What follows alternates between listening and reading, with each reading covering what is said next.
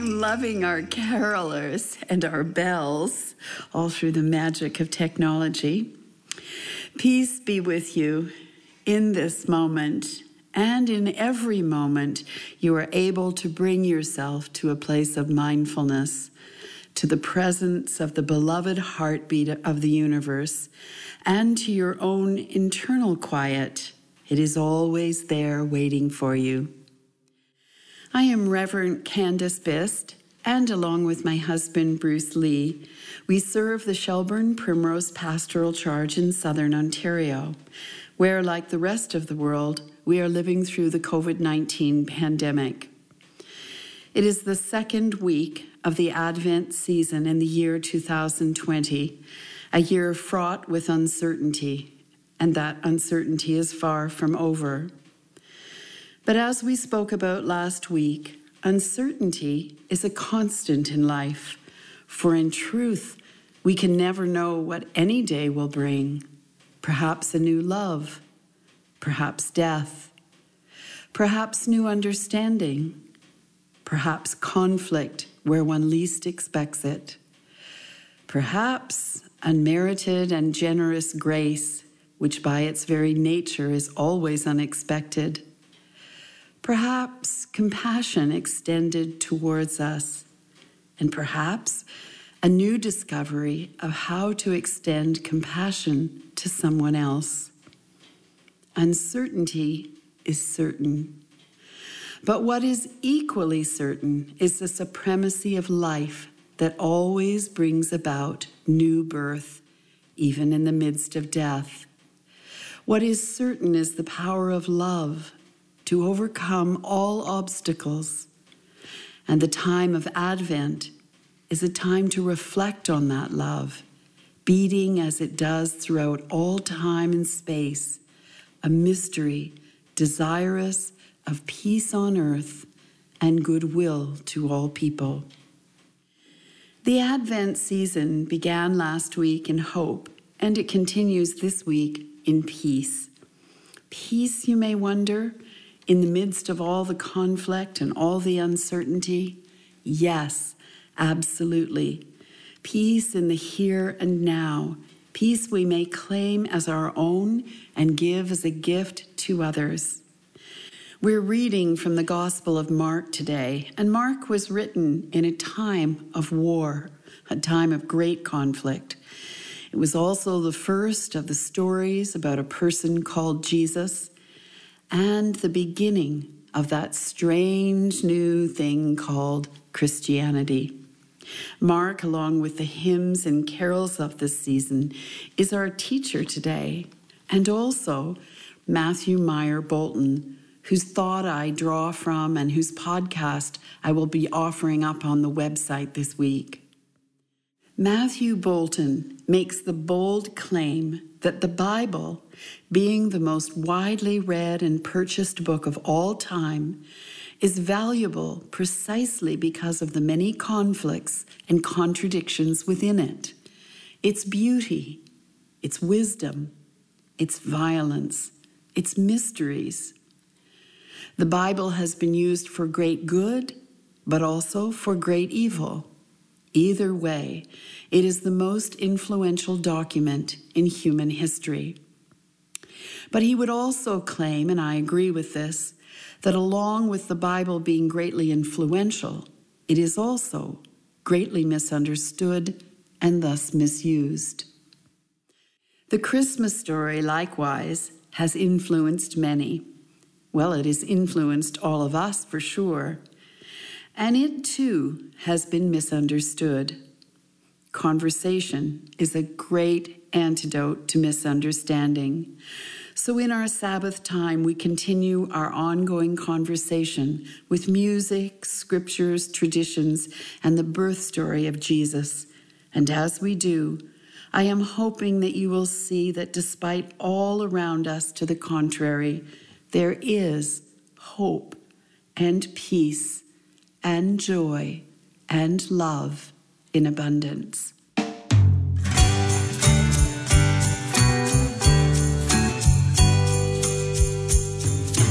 Come, thou long expected Jesus born to set thy people free from our fears and sins. Release us, let us find our rest in thee.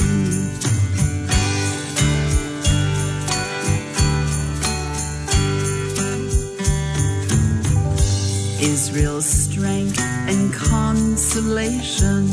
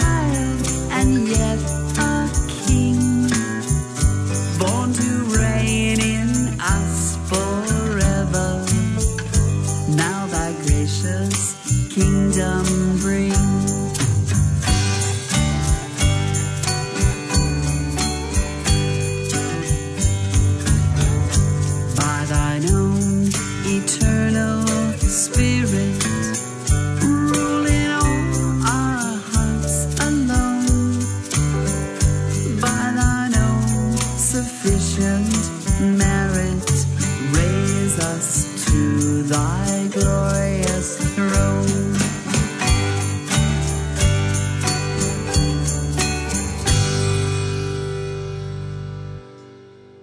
There is no escaping John the Baptist in the season of Advent. As the herald of Jesus, John stands on the far side of the Jordan River, getting ready to pass the baton on before he sinks back to his humble place while Jesus blazes forth. Our call to worship proclaims John's purpose and echoes the earlier prophets of Israel, all of whom call for people to repurpose their lives. There's a voice in the wilderness crying, a call for the ways untrod. Prepare in the desert a highway, a highway for our God. The valleys shall be exalted, the lofty hills brought low. Make straight all the crooked places where the Lord our God may go. O Zion, thou bringest good tidings. Go up to the heights and sing. Proclaim to the desolate people the coming of our King. Like the flowers of the field, they perish. Like grass, our works decay. The power and pomp of nations shall pass like a dream away. But the word of our God is steadfast. The arm of the Lord is strong. God stands in the midst of nations and soon will right the wrong. God shall feed the flock like a shepherd. The lambs will gently hold. To pastures of peace will lead them and bring them safe to the fold. Pray with me.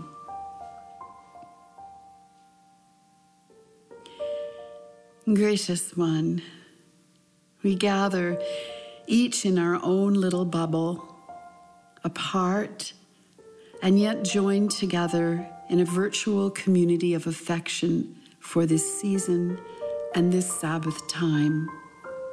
We gather to offer our joy and sorrow, reveling in your proximity, though confessing we know little of your will and way. We acknowledge our blemishes, and yet we give thanks that you look not on our appearance, but in our inmost heart. In this season, the darkness comes early, and the light rises reluctantly. There is a certain trembling in our bones, in our families, in our nation, in our world. We do not ask that you remove our misgivings, but that you provide an inner point of stillness that sustains and invigorates. Grant the calm that outlasts storms, the quiet that overrules the noise, the composure necessary to endure all manner of contention. Wean us on the word that sustains. Hold us gently amid the rough and tumble circumstances of our lives, and lead us into the conspiracy against all villainy, and in our longing for and leading toward the day when justice and peace will kiss. May these anguished days unfold in praise for the making of all things new. Amen.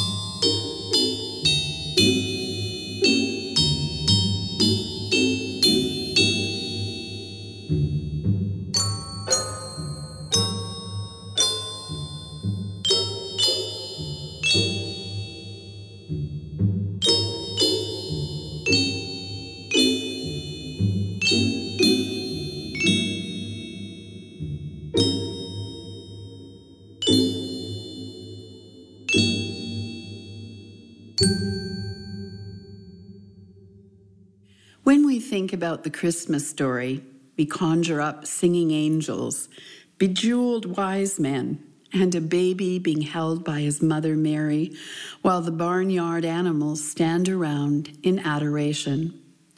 Lurking somewhere in our minds might also be the villainous King Herod, that ferocious man who had John the Baptist beheaded, and then, without missing a beat, ordered all the babies under the age of two to be slaughtered in an attempt to kill Jesus.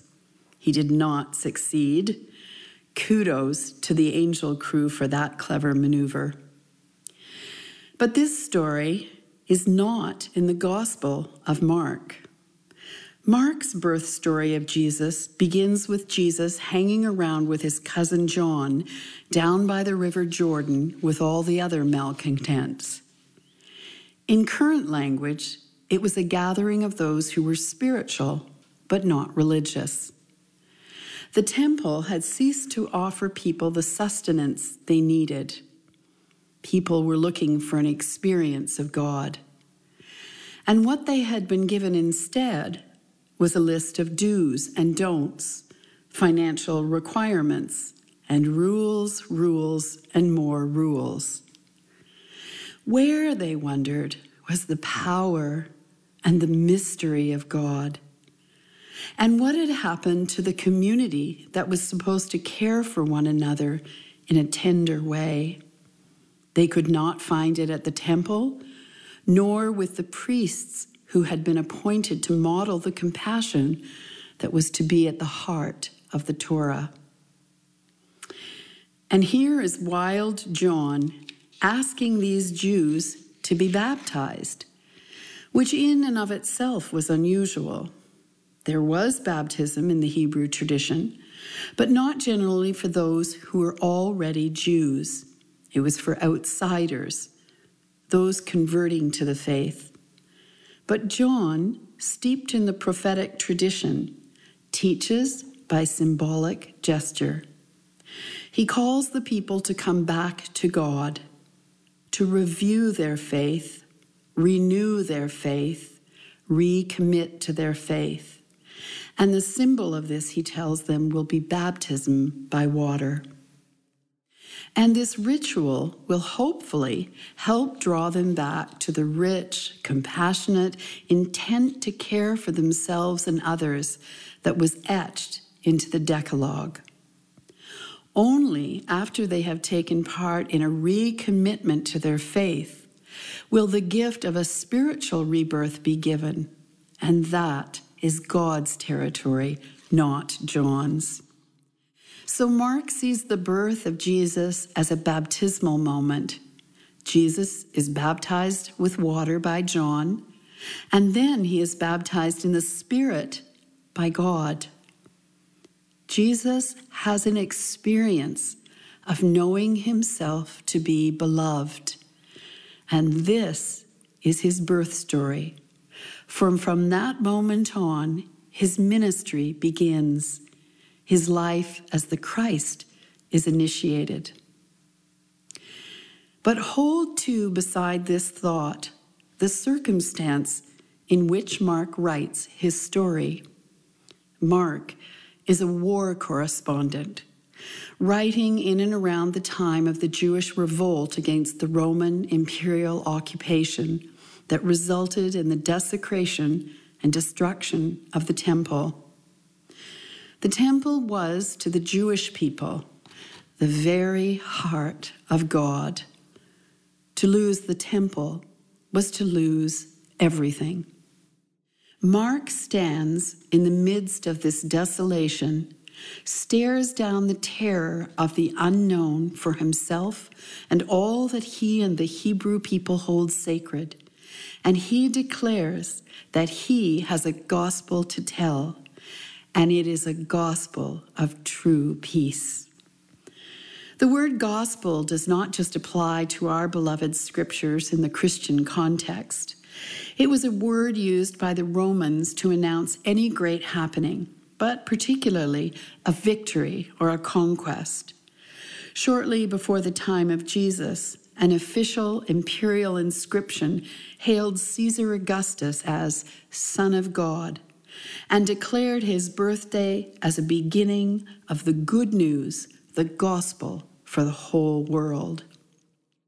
Mark with his subversive storytelling skills, takes those two terms that the Romans have used, incorporates them in his story, and boldly claims that Jesus is the bringer of peace, not Caesar and not the empire.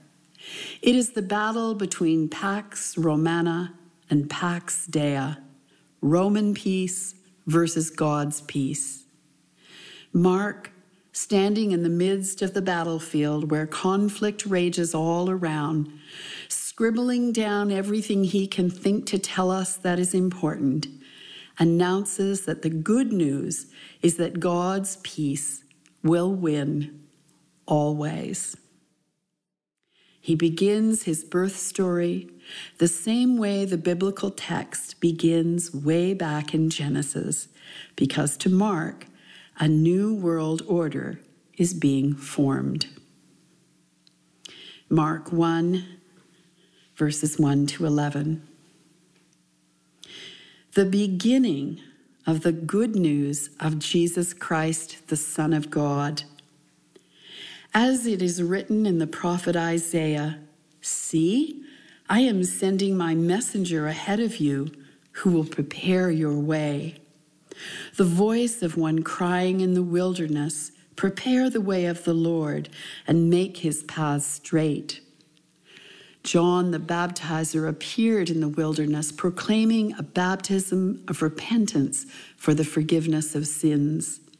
And people from the whole Judean countryside and all the people of Jerusalem were going out to him and were baptized by him in the river Jordan, confessing their sins. Now John was clothed with camel's hair, with a leather belt around his waist, and he ate locusts and wild honey. He proclaimed, The one who is more powerful than I is coming after me. I am not worthy to stoop down and untie the thong of his sandals. I have baptized you with water, but he will baptize you with the Holy Spirit. In those days, Jesus came from Nazareth of Galilee, and he was baptized by John in the Jordan. And just as he was coming up out of the water, he saw the heavens torn apart and the Spirit descending like a dove upon him. And a voice came from heaven You are my Son, the beloved. With you I am well pleased.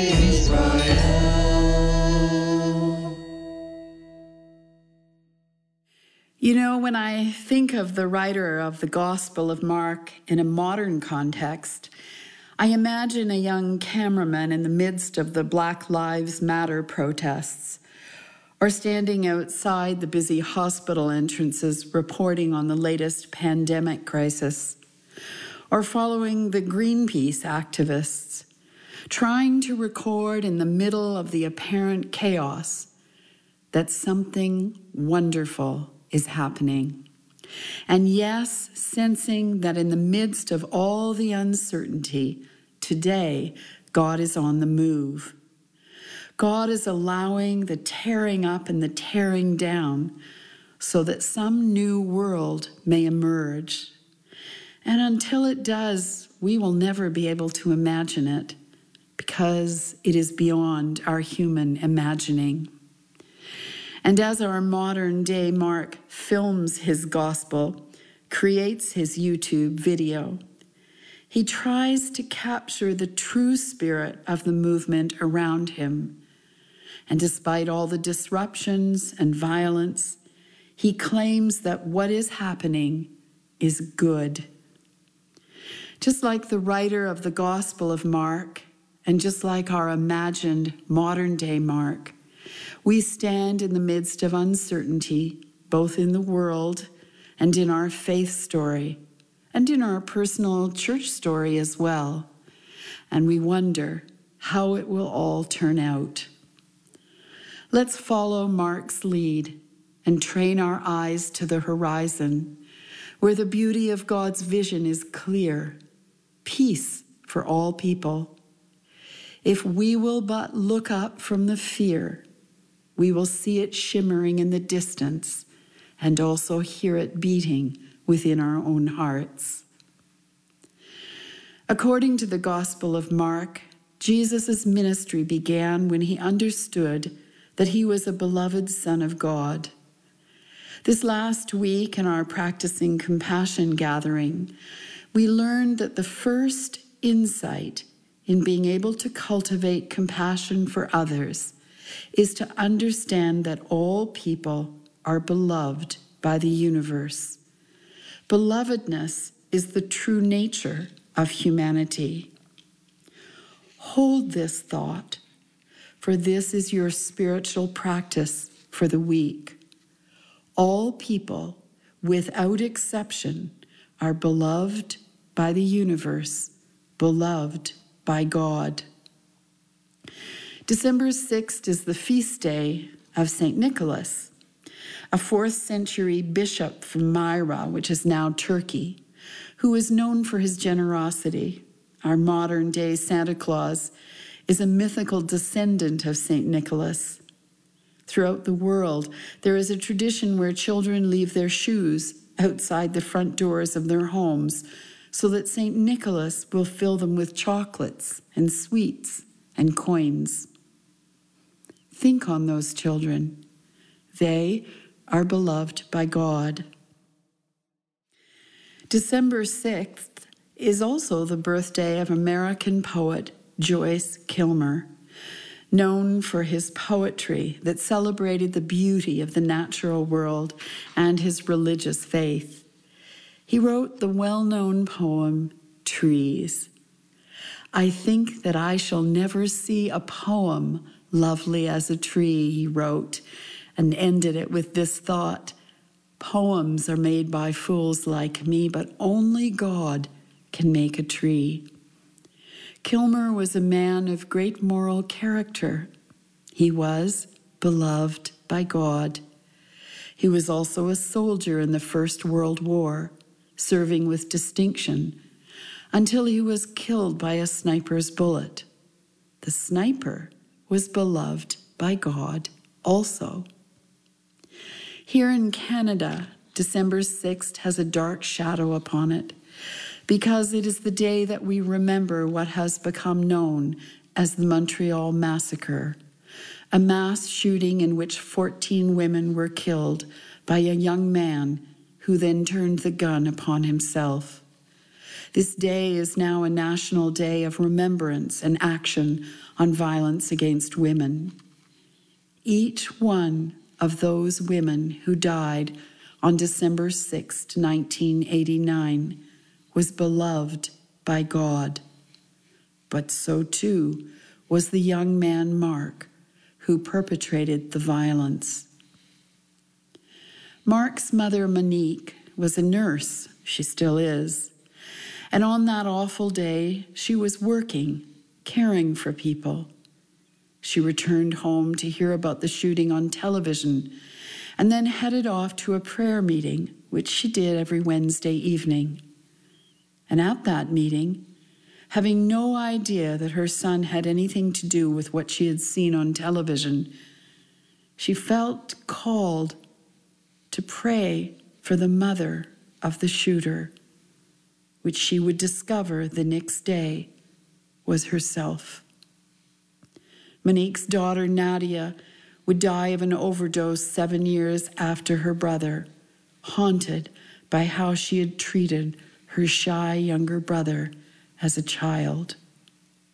Marc, Nadia, Monique, all beloved children of God and all to be the recipients of our compassion, because there is no distinction concerning the nature of belovedness. Do you see how we do not know the fullness of things? This Sunday, this December 6th, cast the warmth of compassion wide and let all shelter within it. The children and their desire for treats. The soldier, the poet, the sniper, the victims of violence, the mother, the child, the sister, the brother, all of us, beloved children of God. When we come to understand this, then there is heaven on earth. Then there is peace and goodwill towards all. And then the Prince of Peace has come, for we will have ushered him in, heralded his entrance with our own compassionate hearts. If you wish to learn more about just how to practice compassion, Join us Thursday at 7:30 for our Zoom gathering. And also note that there is a Zoom gathering on Sunday afternoons at 4:30 to chat about the podcast or any of the accompanying materials associated with it. All the coordinates are on our website. Be blessed this week and know yourself to be beloved.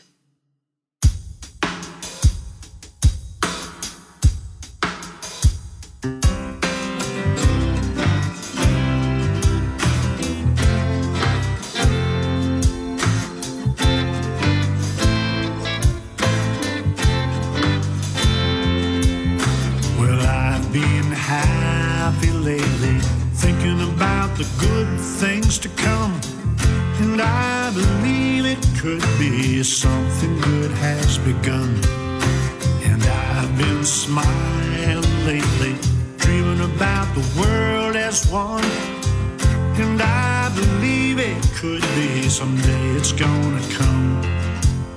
Cause I'm on the edge of darkness, there ride the peace train. A peace train, take this land, bring us home again.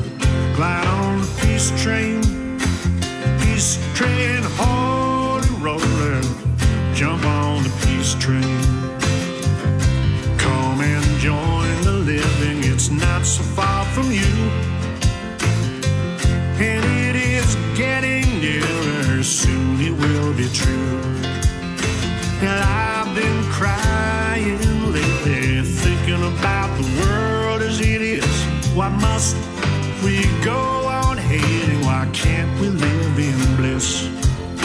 Cause out on the edge of darkness, there rides a peace train. Oh, peace train, take this land, bring us home again. The peace train is train. Old flat top and holy roller. Jump on the peace train. Yeah, jump on the peace train.